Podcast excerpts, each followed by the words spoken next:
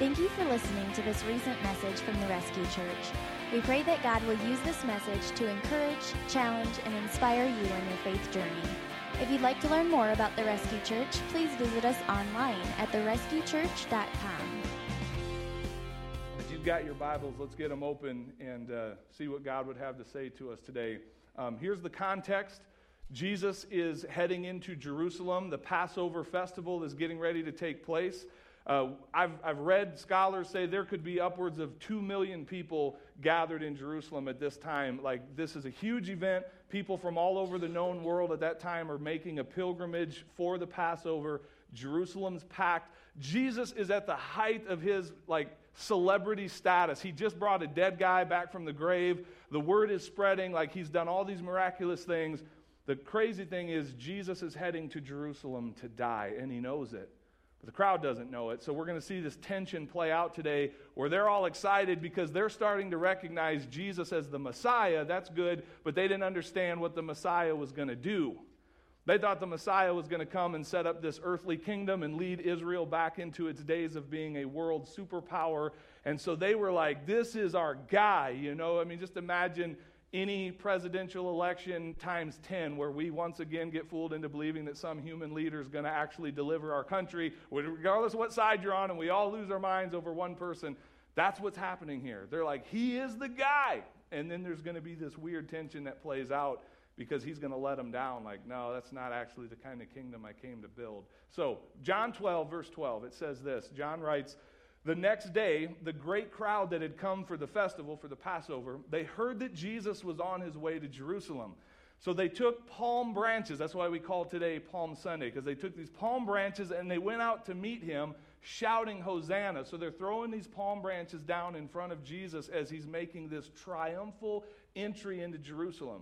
And what does the word Hosanna mean? It means save, now. Like they were looking at Jesus as the Savior, but they didn't get what kind of salvation he was bringing. Blessed is he who comes in the name of the Lord. Blessed is the King of Israel. Jesus found a young donkey and sat on it, as it is written. Now he's quoting Old Testament prophecy Do not be afraid, daughter Zion. See, your king is coming seated on a donkey's colt. At first, his disciples did not understand all this. Only after Jesus was glorified, meaning crucified, buried, and risen again, did they realize that these things had been written about him and that these things had been done to him. So, what that's saying is there's a lot happening that the disciples don't still understand what's going on, but they will soon. Okay? Now, the crowd that was with him when he called Lazarus from the tomb, that happened in John 11, and raised him from the dead, continued to spread the word. They're telling everybody. Many people, because they had heard that he had performed this sign, went out to meet him. And then I love this is comical to me. We'll read one more verse and stop for a minute. So the Pharisees said to one another, See, this is getting us nowhere. Look how the whole world has gone after him. Like the Pharisees are sitting back watching this crowd celebrate Jesus, and they're like, We got to do something. Okay, let's pause for a minute because there's a few things I want to talk about. First of all, I want to just highlight the courage of my Savior Jesus. He is no wimp. Because what we know is this, and we've seen it for many weeks now in John, the religious establishment, the Pharisees, they wanted Jesus dead. They wanted to kill him. And Jesus knew this, right? He's already kind of escaped them several times. But, but question if you knew that some group of people wanted you dead and that this city called Jerusalem just happened to be like the epicenter of their hotbed of activity, question would you head to Jerusalem? I wouldn't. I want to live. So if I knew a group of people wanted me dead, I would stay as far out of Jerusalem as I could if that's where they were kind of headquartered out of. Or if I like, okay, I got to go. I got to go to Jerusalem. I'm not going into a crowd full of cheering people. I'm going under the cover of darkness. In the middle of the night, I'll sneak into town when no one sees me. Jesus came in broad daylight for all to see. He headed straight for the cross, looking at in the eye, even though we're going to see in a little bit, there was a part of his humanity that was terrified and did not look forward to the discomfort and the crucifixion that awaited him. Jesus was no coward. He was courageous and he hit it head on. He enters into Jerusalem. I want to draw out of that passage of Scripture two symbolically important things about the fact that Jesus comes riding on a donkey. Um, first of all, John quoted from Zechariah 9 9, an Old Testament, what we would call a messianic prophecy, an Old Testament prophecy that pointed ahead to the Messiah. And so when Jesus sat on a donkey to make this entry into Jerusalem, it was yet another way that Jesus was claiming to be the Messiah. Okay?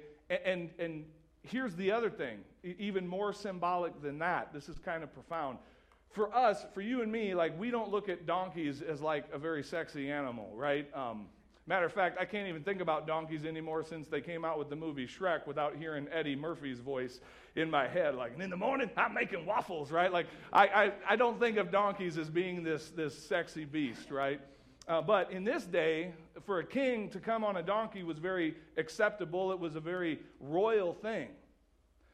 But check it out. Here's the powerful symbolism. If in this day, if a king approached on a donkey, it was a, a sign that he was coming in peace. Versus if a king was approaching you on a horse, it was symbolic that he was coming for war.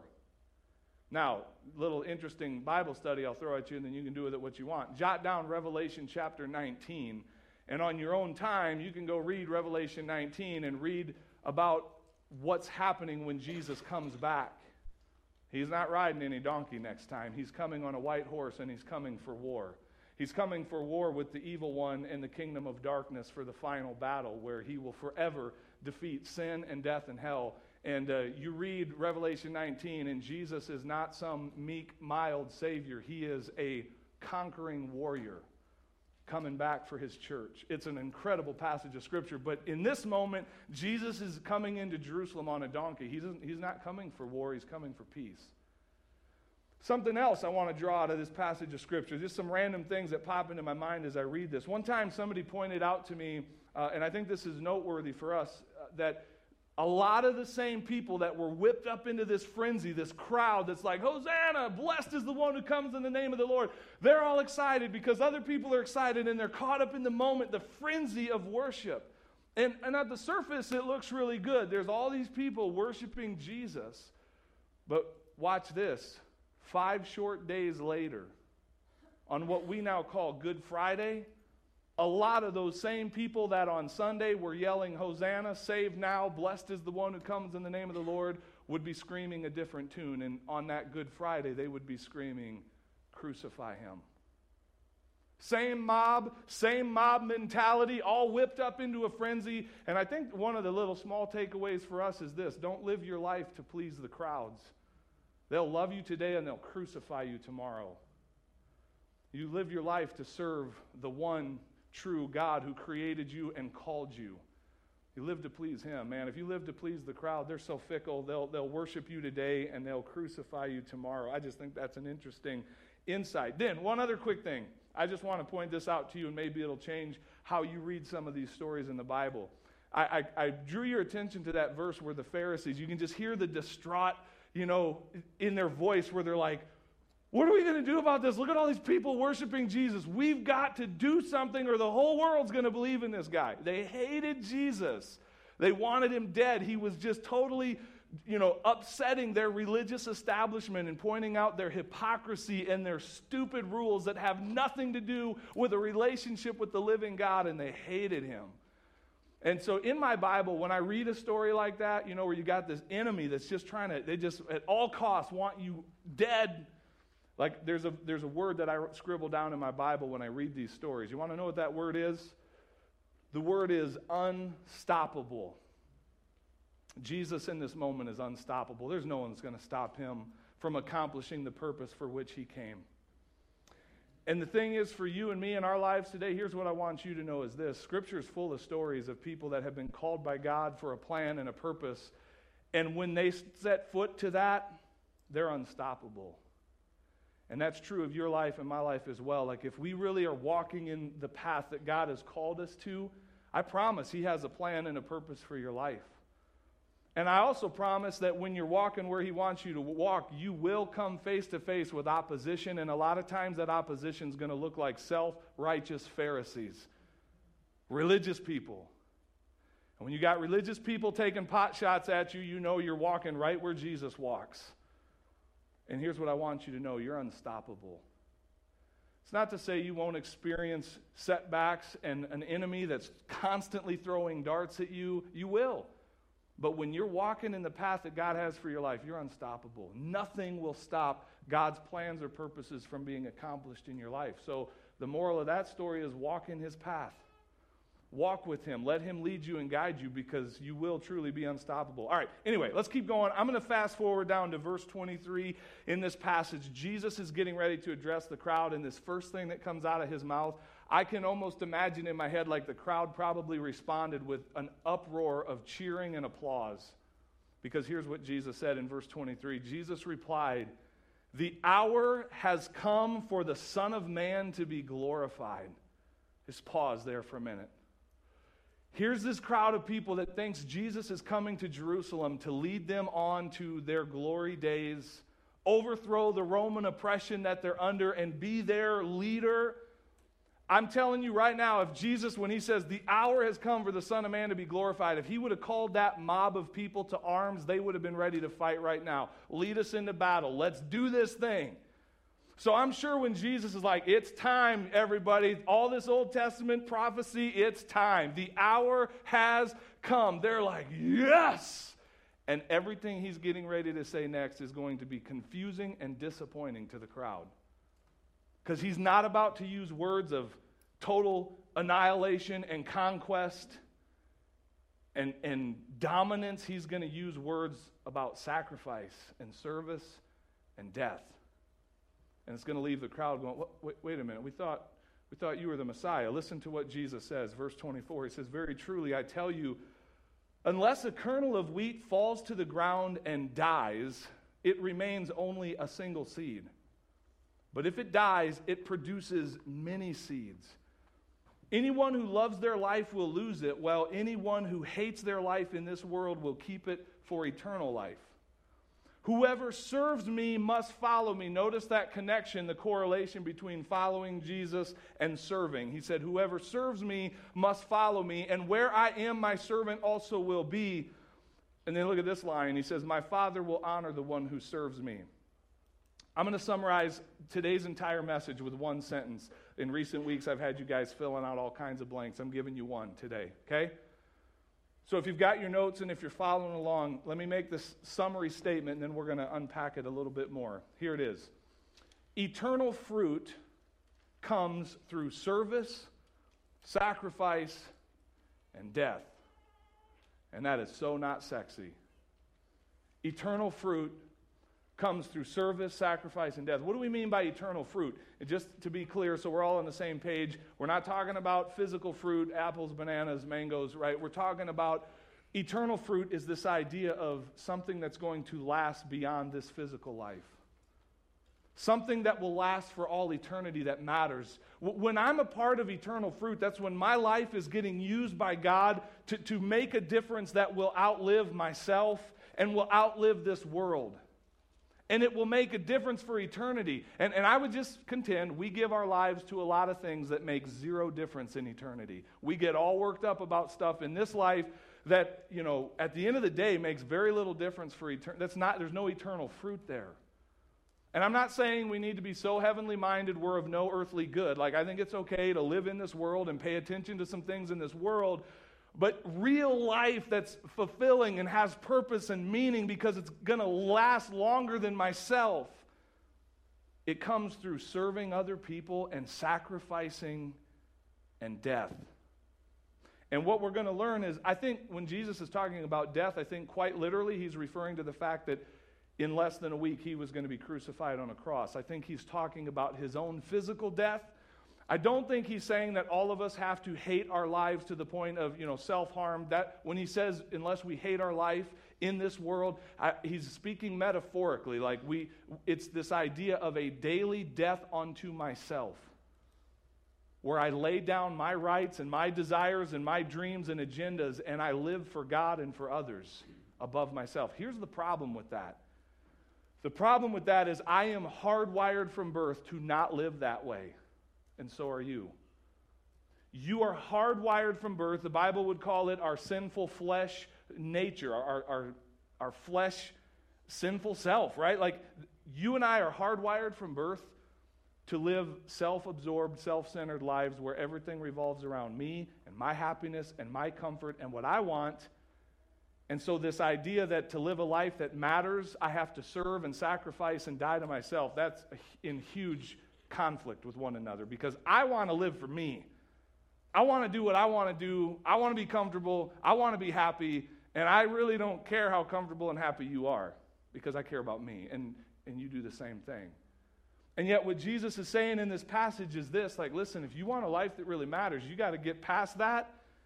And, and what you'll find is that it's when we serve, when we sacrifice, when we die to self, that life that really matters is there.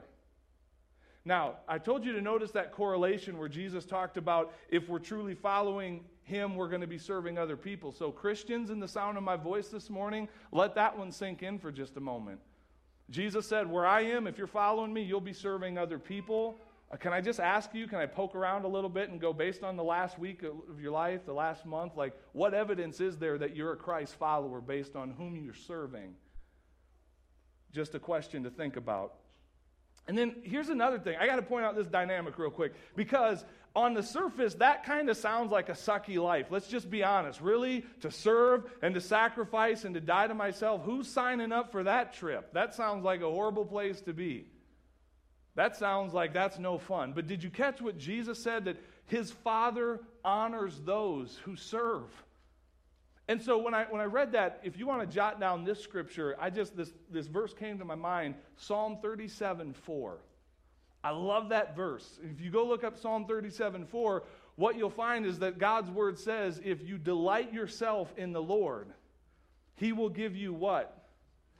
The desires of your heart. Now, this is this weird thing that I can only explain in God's economy because to me, it would, it would stand to reason if I give myself to serve and sacrifice and die to myself for God and for others, that my life's going to suck, that it's all about them and nothing about me. And yet, God's word says when you do that, God has a way to fulfill the desires of your heart.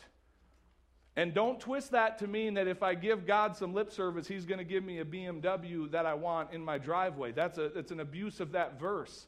But I'm here to tell you, this kind of ties into where we've been in the last few weeks as we lo- looked in John chapter 10 about Jesus as our good shepherd, remember? And he talks about this abundant life that he came to give us. And it ties back into that theme of when I give my life to the Lord and I let him lead and guide me. Oh my goodness, he gives us a life that is so far beyond what we deserve like it's a life that's rich and meaningful and fulfilling. And again, any Christ follower in the sound of my voice could say yes and amen to that. Like God has given me a life I don't deserve. And it's meaningful and there's purpose. And I wake up every, most every day excited about the day when I don't see snow outside, right? Like life is amazing following Christ. It's not a life without problems. It's not a life without challenges and trials and heartache and grief and loss, but man, it's a rich life. It's, it's that you delight yourself in the Lord and He gives you the desires of your heart. I can't explain how it works. I just know I'm here as living proof that it worked for me. The more, the more I follow God into those areas that I don't naturally feel like going and I obey Him, the more He seems to bless my life in ways I can't explain. It's crazy. Well, let's keep going. Verse 27. Notice the human tension that's here. Notice the reluctance on Jesus' humanity to, to look forward to what was coming in the upcoming. Can you imagine if on today, on this Sunday, if I told you that Friday, this coming Friday, TGIF, no, no, no, not TGIF, because this Friday you are going to be beaten beyond recognition of a human being. You're going to be mocked, spit on, punched in the face, drugged through the streets of Jerusalem, whipped in the back 39 times, where your body is completely shredded you're going to have a crown of thorns impaled into your scalp, and they're going to march you through that same crowd that's worshiping you today. They're going to be yelling, Crucify him, and spitting on you on Friday, and they're going to lead you outside of town and nail you to a cross. How many of you are looking forward to the upcoming week? See, and you thought you had a bad week. You know, you just, you just have to deal with some minor things this week. Listen to what Jesus says, verse 27. Now my soul is troubled. Can you blame him? My soul is troubled, and what shall I say? Father, save me from this hour? That's exactly what John would have been saying. God, any other way, please don't, don't make me do this.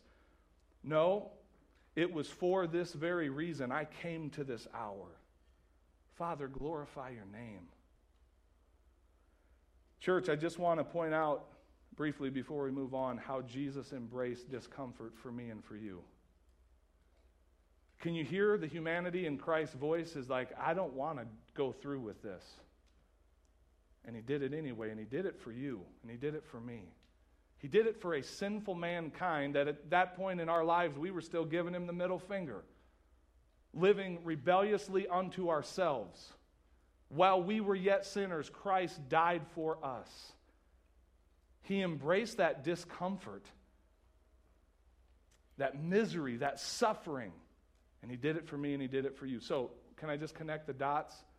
If Jesus was willing to submit to the will of his Father and endure that horrible, I don't know why we call it Good Friday, because for Jesus it was anything but good. I suppose it's good for us because it bought us our salvation, the shed blood of the sacrificial Lamb of God on the cross. So for us, it is kind of a Good Friday. It was a very dark, hard day for Jesus that Friday. And if Jesus was willing to submit to the will of his Father and endure that discomfort and that suffering for you and for me, do you think that God might not really have at his highest priority for your life and my life our own personal comfort? See, let me just, this is going to blow some of you away, so it's a good thing you're sitting down. Some of you might fall out of your chair when I say this. Did you know that your personal comfort and my personal happiness is not at the top of God's priority? It's not. Did you know that? Like, God is not in heaven today going, Oh, I hope they stay comfortable. I, I hope they stay happy. I want them to be happy and comfortable. We serve a Savior that embraced discomfort and suffering in order for us to have salvation. Could it be possible that God might invite you out of your comfort zone and what feels safe and secure and what makes you happy to get on the edge of discomfort and suffering and go, that's where the fruit is? That's where eternal significance lies. It's not back here in your recliner. I love my recliner, okay? That's not where the fruit is. Fruit's out there. And it's going to cost service and sacrifice, and you might even have to die to yourself. Like, I don't think God's in heaven going, oh my goodness, I would really love for him to do this, but he or she's going to have to give up some of their hobbies and some of their interests and activities. That's just asking too much of them. No, God's like, yep, it's a question you get to answer. What's it worth to you? Are you willing to embrace discomfort for the cause of Christ? I'm just going to let that one sit where it needs to sit because I believe the Holy Spirit is speaking to some people in our church today. Verse 28, remember that we left off where Jesus said, Father, glorify your name. I love this. This is kind of humorous to me. It says, Then a voice came from heaven I have glorified it and will glorify it again. The crowd that was there and heard it said it had thundered. Others said an angel had spoken to him, so they couldn't audibly discern the voice of God, but they knew someone said something, right? And I love Jesus' response. Jesus said, This voice was for your benefit, not mine. I just think that's awesome. Like, he's like, I didn't need that. That's for you all. There's another sign I am who I say I am. Now, look what Jesus says now is the time for judgment on this world. Now, the prince of this world, he's speaking of the evil one, will be driven out. And I, when I am lifted up from the earth, his audience would have known that to mean crucifixion. When I am crucified, essentially, I will draw all people to myself. He said this to show the kind of death he was going to die. Then the crowd spoke up. We've heard from the law that the Messiah will remain forever, so how can you say the Son of Man must be lifted up? Who is this Son of Man? Do, do you see the confusion? They're like, wait a minute. We thought you were coming to be this conquering Savior, like was going to lead us back into this amazing political, military might. And you're talking about serving and sacrificing and dying, and you're talking about being lifted up. Are you really the Messiah? Like, where did we miss this? See, they didn't understand the kind of salvation and the kind of kingdom Jesus was coming to establish. And then look what Jesus says, verse 35. Then Jesus told them, You are going to have the light just a little while longer. Walk while you have the light before darkness overtakes you. Hey, church, can I just say my fear is that there's darkness waiting to overtake some people in the sound of my voice this morning. Walk while you have the light before darkness overtakes you. Whoever walks in the dark does not know where they are going. Am I speaking to anyone today that you feel like you're going through life, you don't know where you're going? Look what Jesus says. He says, Believe in the light while you have the light, so that you may become children of light. And then when he had finished speaking, Jesus left and hid himself from them. So notice in that, that last little passage of Scripture both what I would call a promise and a threat. The promise is this if you receive Jesus Christ as your Lord and Savior, if you walk in the light, while you have this momentary window of time in this life to receive Him as Lord and Savior, you'll become children of light. That's the promise. The threat is if you fail to take this opportunity in this limited window of time called life to receive Jesus, you will enter into eternity. The Bible talks in other places about eternal separation from God and hell as a place of eternal darkness.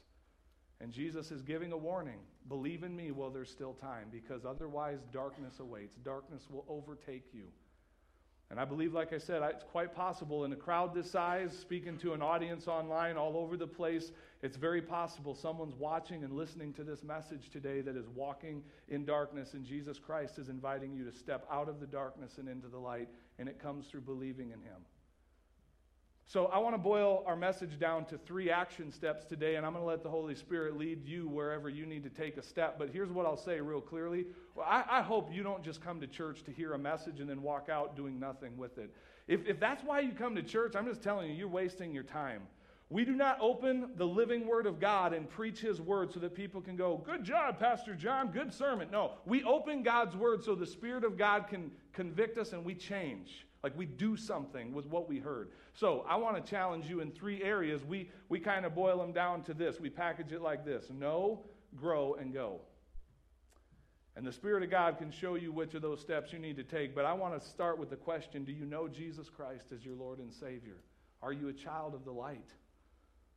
Have you put your faith in Him and crossed over from darkness to life? I would just invite you, if you're here today and you say, John, I don't know that I've ever really invited Christ to be my Lord and Savior, in just a moment as we close out in a word of prayer, you'll have an opportunity to just bow your head from wherever you're at and say, Jesus Christ, I believe you are the Messiah that came to give your life on a cross for my sin, and I need you. And today, Jesus, I invite you into my heart to be my Lord and my Savior. And my prayer is that today there would be many people making that prayer their own across this audience. Secondly, I want to just poke around on this one. I want to challenge you to take a step of growth. If you know Christ, and I know in the crowd, I'm looking at the faces of my church family here. I know many here would claim, John, I do believe in Jesus. He is my Lord and Savior. That's awesome. Praise God for that. Here's my question then for you, Christian Are you growing? And this is between you and God. Uh, this isn't for you to prove to me. This is for you to just have a conversation with the Lord right now in this moment and go, Lord, what step of growth do I need to take in my life? Based on what we talked about today, can I just preach a little bit? Can I poke and prod in an area? I believe that Jesus Christ is calling his church to get okay being not okay, like to get comfortable being uncomfortable. You know, sometimes as I've worked with young leaders in ministry, this is a conversation that I have with them sometimes. Like, okay, look, you're in this, this spiritual office now of leadership. You just need to let this weight settle in on you. It's a weight, and you're going to carry it. The good news is you're not carrying it alone. Jesus Christ, it's His church. The results are on Him. But just get used to this weight. But see, what do I want to do when I get weight? I like to put the weight away. I don't like weight. You're like, sure looks like you do, John. The shirt's not fitting like it used to. Okay. Anyway, but I, we, we try to get away from what's heavy and uncomfortable. I believe Jesus might be saying to some people, men and women and teenagers in the rescue church, it's time for you to take a step of growth, and that step of growth is not going to be comfortable because I'm going to ask you to step up and carry some weight in this church. A leadership role, a staff role, a volunteer position that you can see, look around, there's needs. Well, that's not comfortable, but that's where the fruit is, and that's where the tension lies. I believe God would call some people in this church to take some steps of growth and step up and just get uncomfortable. Maybe it's in your life. Maybe it's a certain family. Maybe it's that really difficult person at work to, to like and love because no one else likes and loves them because of how they act. And what if the Holy Spirit's saying, I want you to love them tomorrow, like for real? I want you to be a friend. And I want you to pay the price of discomfort that that's going to bring with it. I don't know.